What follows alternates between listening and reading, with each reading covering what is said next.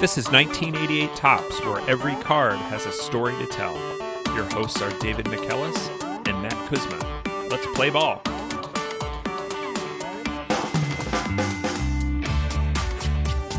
Welcome back to 1988 Topps. David, what's our card for this week? Two cards this week Tim Wallach, card number 560, and Tim Wallach's All Star card number 399. Tim Wallach was third baseman for the Montreal Expos. Au contraire, mon ami. We also have a third card, which is the t- the Tim Wallach big card number seven. Big Tim Wallach. We will get to that card as well and ignore my terrible French. But before that, we do have a piece of follow up from last week's episode about Ron Karkovice. We got a comment on Facebook from Domingo Ramos. Domingo Ramos, whose card is in the 1988 top set. He played for the Mariners and Cubs throughout his career. After I posted Ron Karkovice's beautiful card in the Baseball in the 80s Facebook group, Domingo said, a very good one defensively, had a cannon. So anytime we get a comment from a former player, particularly one in the 1988 top set, a Karkovice contemporary, you know that we got to say it. And Domingo has commented on a few of these. He often chimes in with his memories of some of these players, and maybe we'll try to get him on the podcast one of these days to talk about his card. That would be fantastic. But now let's go to this week's card, and that is Tim Wallach. And why are we talking about Tim today? When this episode drops, I will be in Montreal.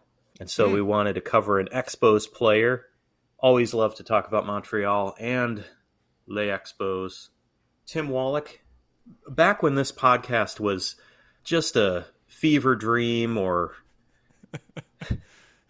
some kind of Lovecraftian nightmare, I went through the set and I was putting all the cards in my book in my binder and when I got to this Tim Wallach card, I had like a sense memory of pulling this Tim Wallach All-Star card and just thinking it was so cool. I didn't know what Montreal was, but I thought that helmet just popped off that card and he had the light blue uniform and it just really it made me like the Expos between Tim Wallach and Tim Raines, so two Tims, double Tim attack on the Expos in 1987, both having all star cards. It really intrigued me as a kid. I watched the American League more than the National League, so I just kind of wondered what what's the deal with these guys? What is Mont what is a Montreal? but there's so much to this. Tim Wallach, National League All Star, must have been amazing. He got two cards in the set plus the big card and he was quite good. Not quite Hall of Fame good, but very good for a long career. And there is a guy on Twitter at 29 Collector, and he's trying to collect every, not one of each, literally every Tim Wallach card. Oh. I don't know if he's going to like come to my house and take these, but we'll link to his Twitter and his blog, and listeners should send him their extra Tim Wallach cards. There's also a SABR bio by Norm King this week. Norm wrote many SABR bios, including a couple we've used, Phil Garner and Eric Davis. So thank you, Norm, for your hard work and dedication to the SABR bio project. Yes, thank you, Norm. Let's go to the front of card 560. We'll start with the regular card first. And we have Tim, right handed batter, no batting gloves, just like Ron Oster.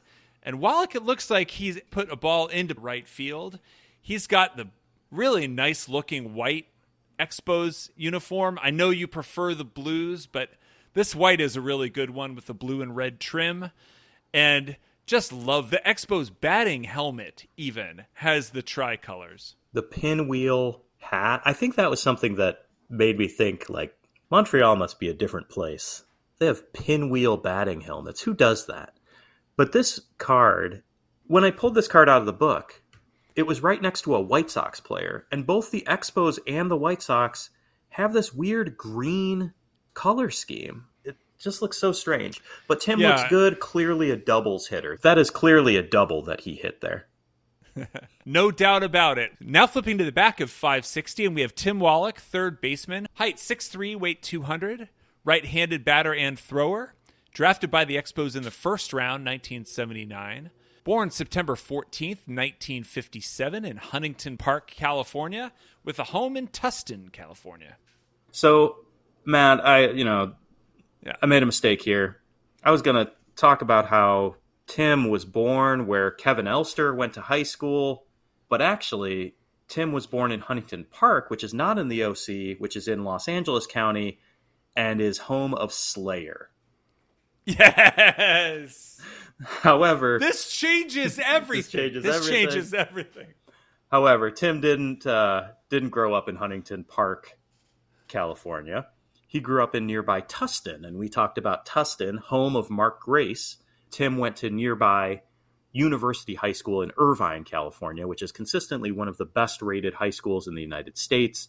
Alumni include Zach De La Rocha from Rage Against the Machine, Shar Pourdanesh, Shar Pourdanesh, the first Iranian player in the NFL, comedian and sometimes a baseball player for every team on the same day, Will Ferrell, and Sudhir Venkatesh. Sudhir Venkatesh is a sociologist and urban ethnographer.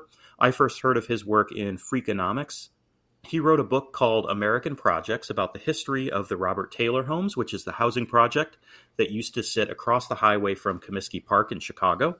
He also wrote a book about the life of gang members in Chicago called Gang Leader for a Day. When he was a student at the University of Chicago, he went initially to give a survey to gang members in the Robert Taylor homes.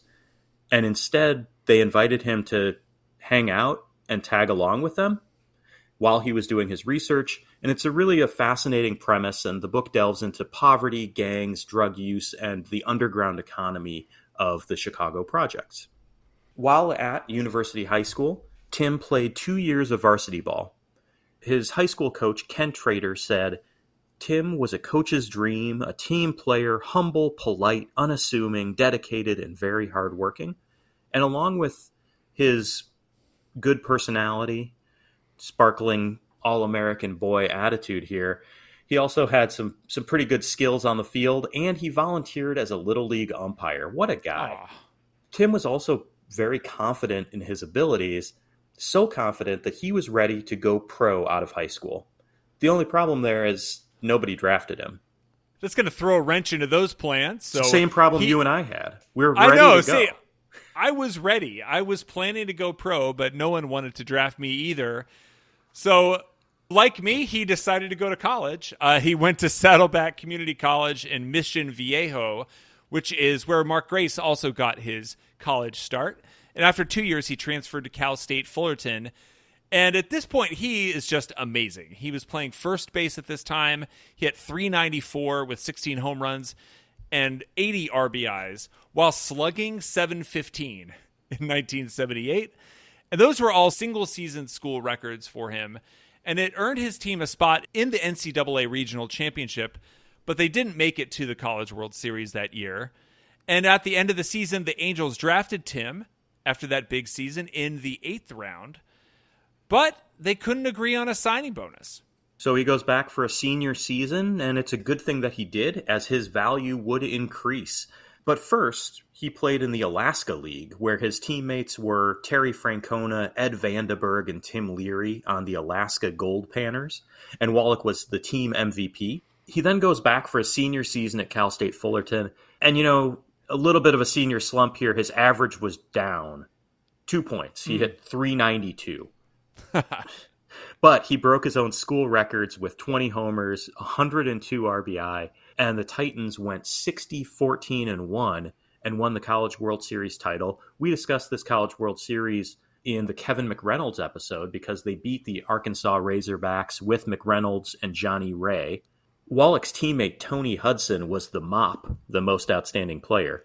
Tim won the Golden Spikes Award as the top amateur player that year. and that top performance got him picked in the first round. He was 10th overall, right behind Steve Buechele and four spots after Andy Van Slyke. There were lots of football players in this draft. Future NFL quarterbacks, future NFL quarterback Jay Schroeder was the number three pick. Dan Marino, some guy named Dan Marino, Steve Buechele's roommate, John Elway, also future Seahawk running back Curt Warner, and the throw in Samoan Jack Thompson.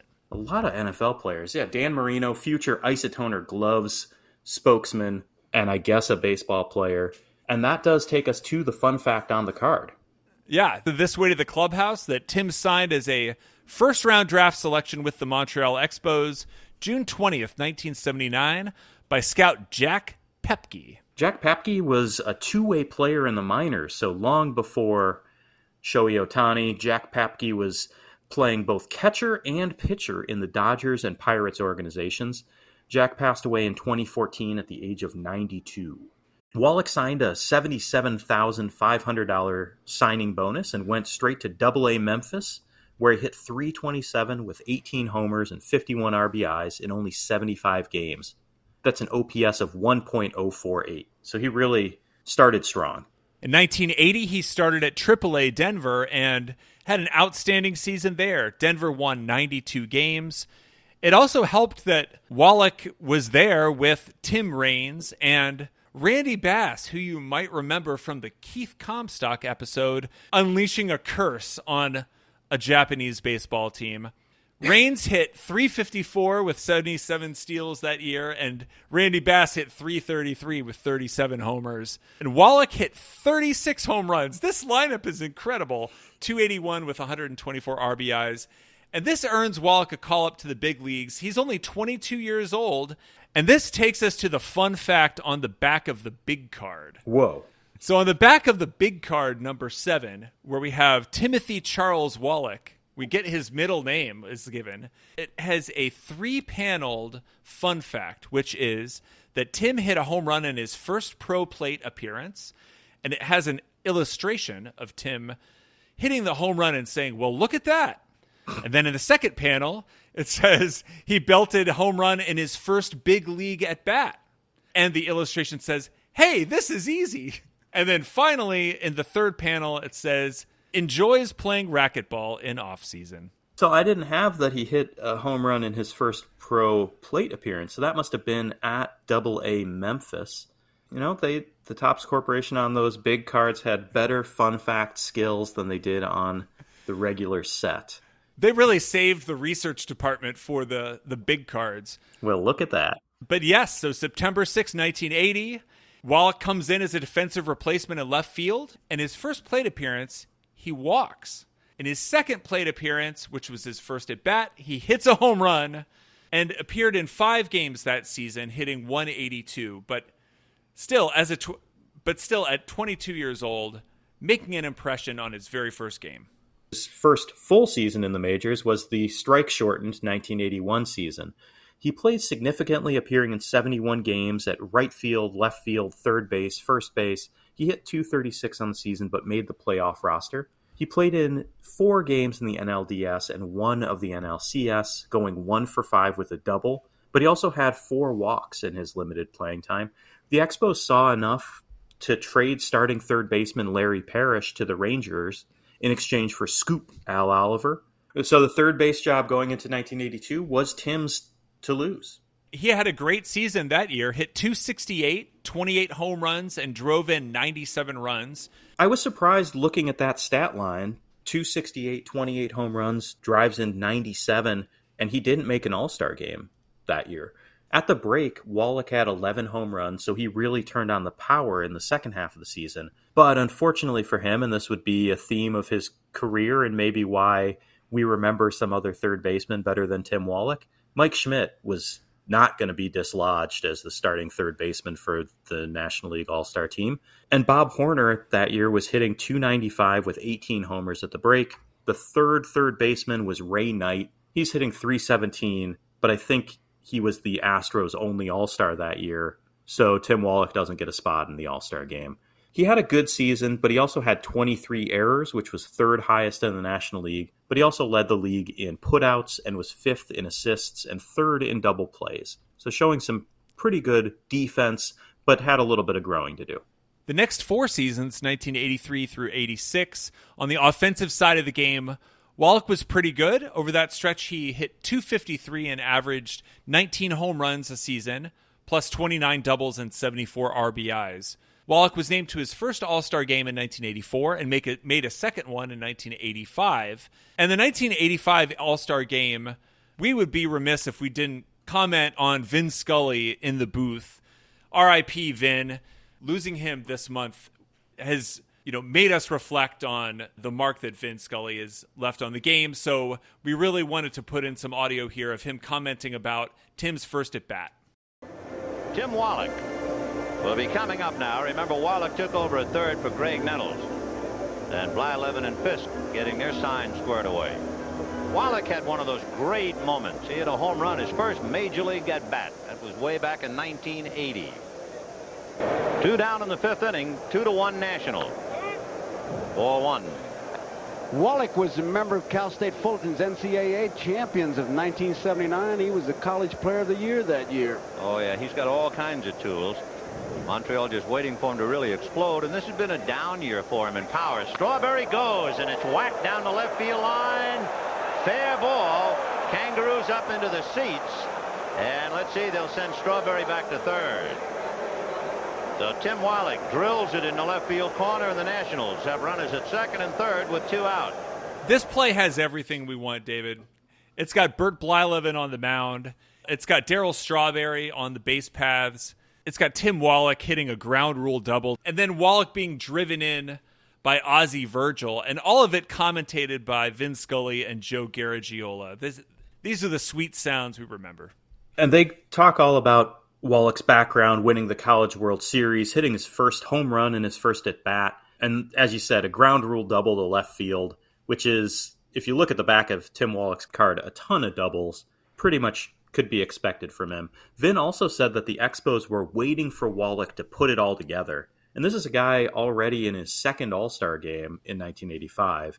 But Wallach really did put it all together right around this time. And that was thanks to Expos coach Bill Mazeroski, who worked with Tim on his defense and his range and arm improved. He ends up leading the league in putouts four straight seasons and assists in 1984 and 85. And he had two of the best third base defensive war seasons of the 1980s 2.3 defensive war in 1984 and 3.0 in 1985, which was the second best of the decade. This led to Tim's first gold glove in 1985, breaking up Mike Schmidt's nine year run. So 1985, just to prove Vin Scully prophetic, Wallach was recognized for putting it all together with a gold glove, silver slugger, and an all star appearance. Meanwhile, the Expos were right around 500 for much of the stretch. In 1986, Tim's average dropped a little bit to 233. He had some injury issues, including a chipped left ankle sounds painful. And so the Expos were kind of thinking that to maybe deal Wallach to the Cardinals around this time, but the deal did not go through. And lucky for them, it didn't because 1987 was a big, big year. Wallach earns himself a second card in that All Star card.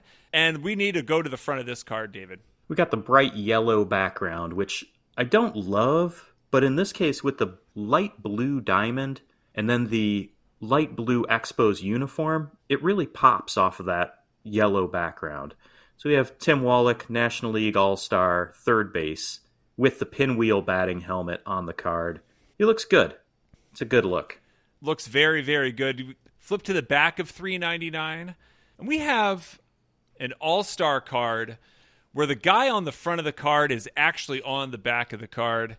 Sometimes in the team leaders, we have team leaders on the front who aren't on the back in any way. So at least in this one, we have the 1987 National League leaders in game winning RBIs, a really critical statistical category.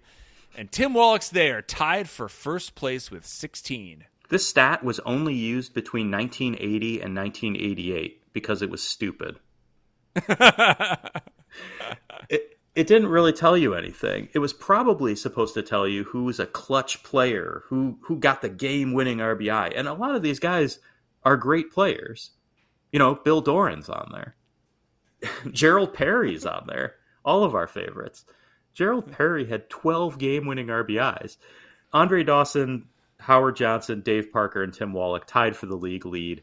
But all this really tells you is who got an RBI and then their team didn't relinquish the lead. If you hit a leadoff home run, your team goes up one to nothing.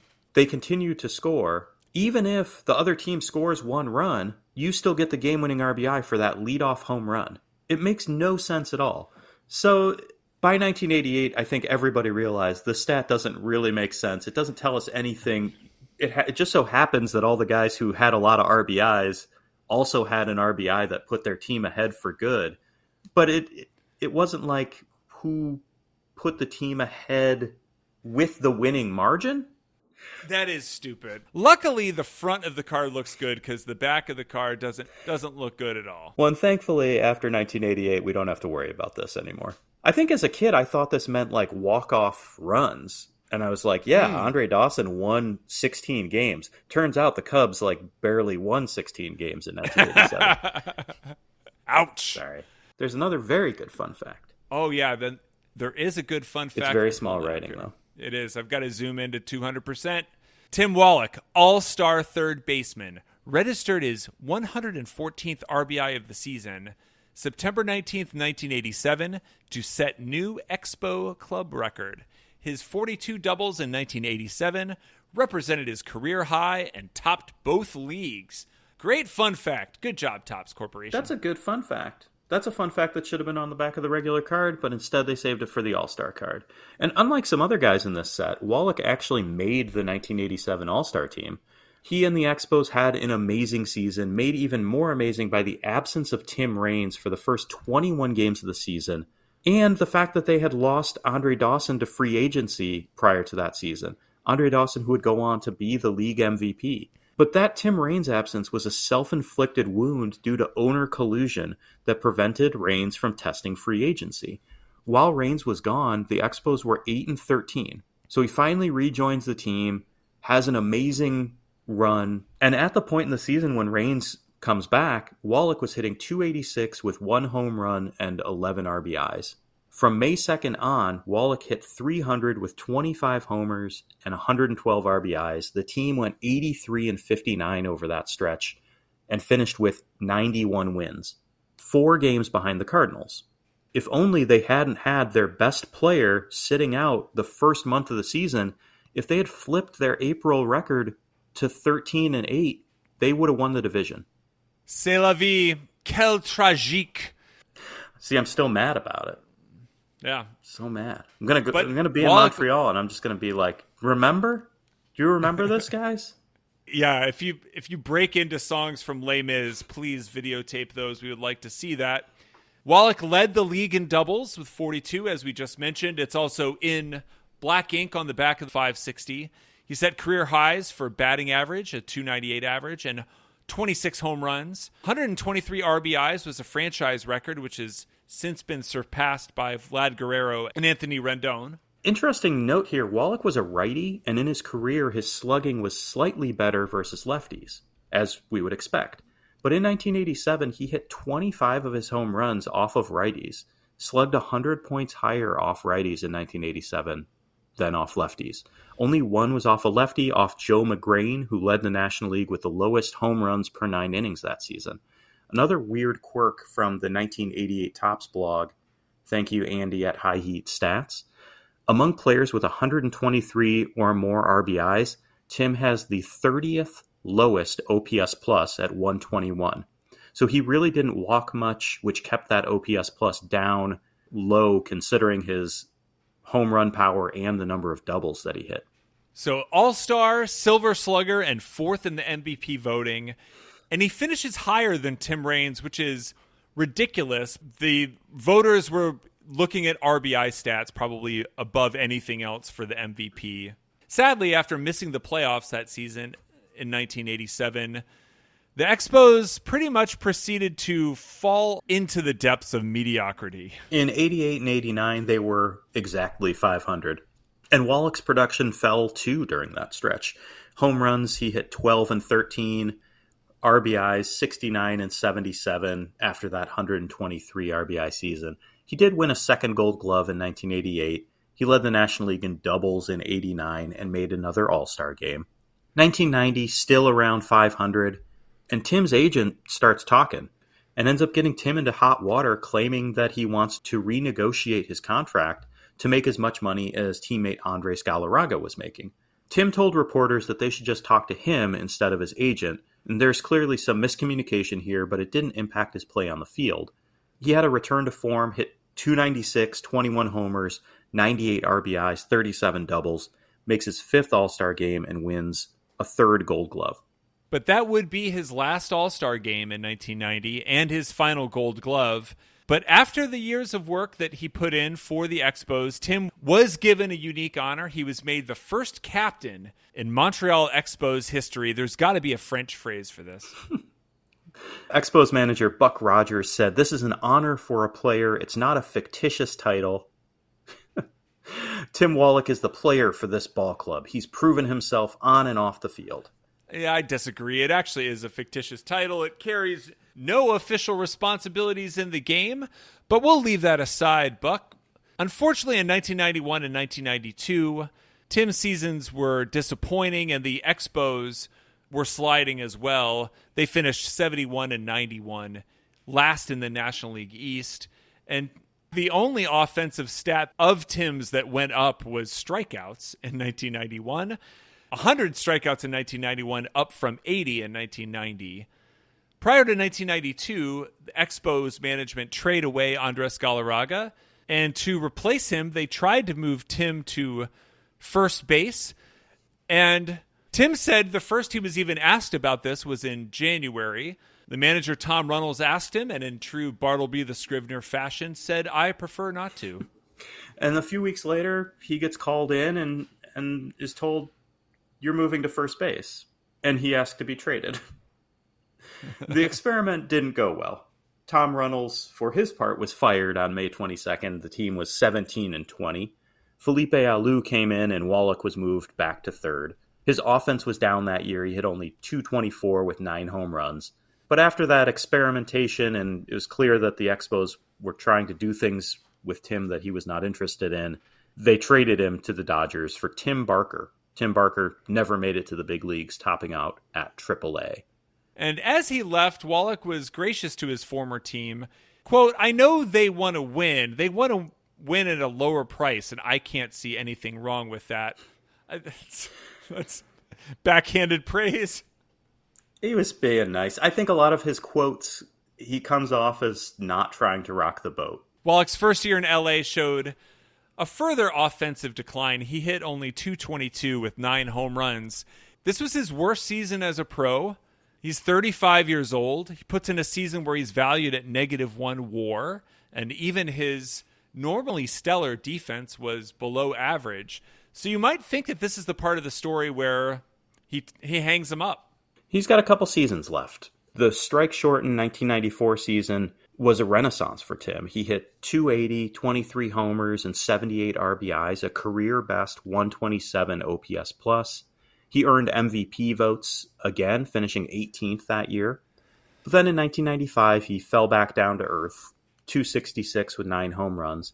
He got to play in the playoffs again for the first time since 1981, but he wasn't very productive. He went 1 for 12 as the Dodgers were swept in the NLDS. He was granted free agency after that season, signed with the Angels, but was released midseason.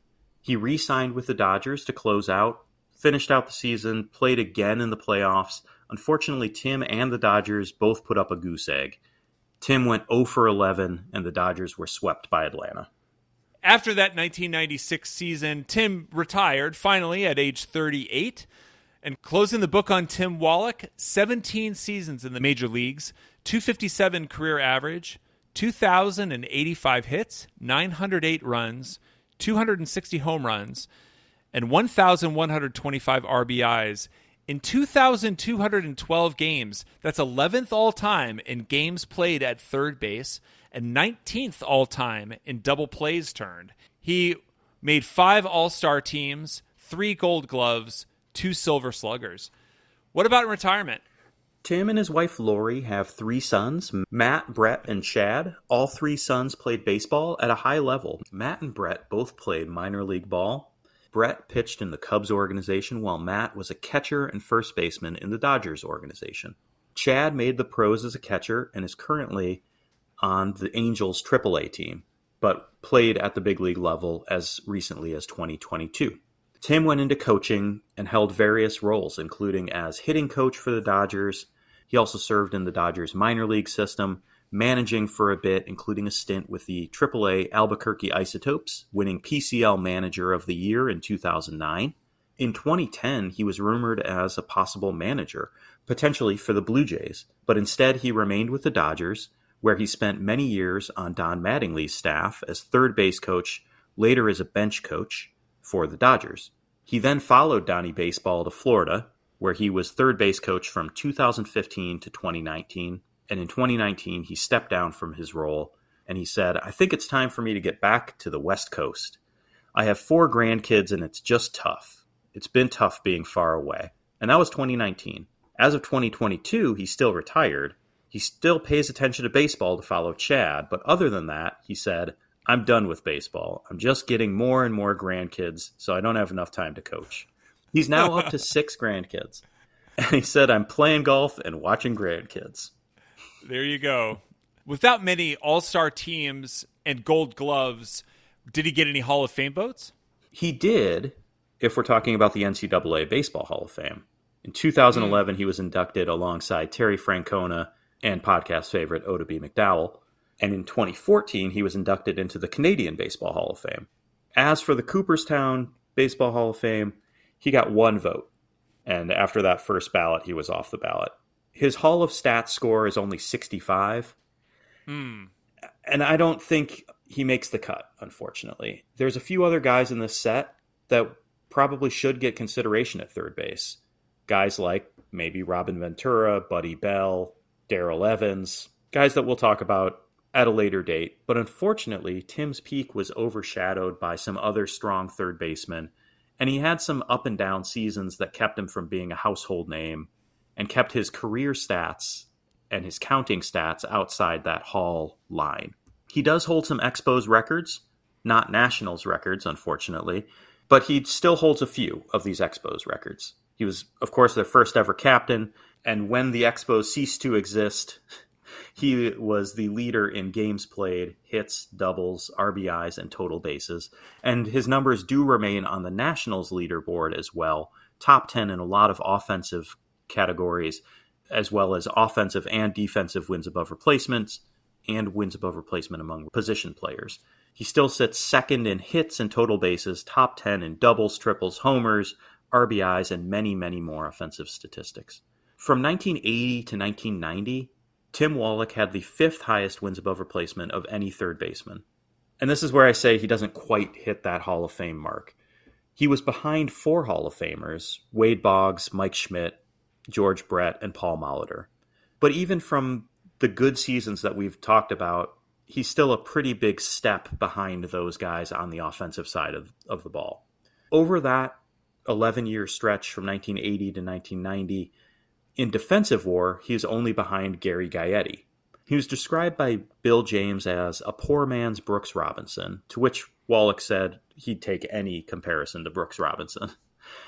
However, after 1990, his value dropped a lot, and he was pretty much a replacement level player his final six seasons, with the exception of the strike year. If he had had another couple All Star seasons or a few, and a few more solid years, it could have bolstered his Hall of Fame resume, but he still might have fallen into that David Wright, Robin Ventura territory, maybe just lying outside of the Hall of Fame. Recently, he was on a list of the five best Nationals slash Expos players not in the Hall of Fame, along with Jeff Reardon, Andres Galarraga, Moises Alou, and Marquis Grissom. So, not quite Hall of Fame level players on that list, but Hall of very, very good. So, not Cooperstown quality, but an interesting story still. And after having looked into him a little bit deeper, what do we think about him? This Tim Wallach All Star card meant a lot to me as a kid. It was really a striking card and a team that I hadn't really thought about. And as an adult, having traveled and visited Montreal, it's one of my favorite places to go. I didn't know a lot, really anything about Montreal as a kid, other than the Expos played there and the Canadiens played there. I wasn't alive for the 1976 Olympics, but those Olympics came at a, a really pivotal time for the city. 1976 also marked the election of the Parti Québécois, who supported separatism. And meanwhile, this threat of Quebec separatism led Anglophone businesses to leave Montreal for Toronto and other cities. And the city was saddled with the debt of building that Olympic Stadium, which took 30 plus years to pay off. This is really a rough stretch in Montreal history.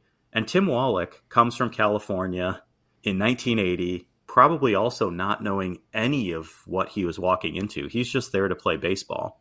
And he's really diplomatic and a kind of go along, get along guy in a lot of his quotes, particularly about Olympic Stadium, which seemed to be in a perpetual state of construction. The tower of that stadium was not even completed until 1987, 15 years after they started building it. But Tim said the AstroTurf at different points in time was better than others. But you know what? it was our home, and that's where we played. It would have been great to get a new ballpark and have grass on the field, but that's where we played, and I enjoyed playing there that could not have been an easy place to play third base, but he played there and he was great at it. He became the face of the Expos franchise, along with, at various times, Gary Carter, Andre Dawson, Steve Rogers, and Tim Raines. Two of those guys, Dawson and Raines, were victims of ownership collusion. Dawson left Montreal looking for a place to play on grass.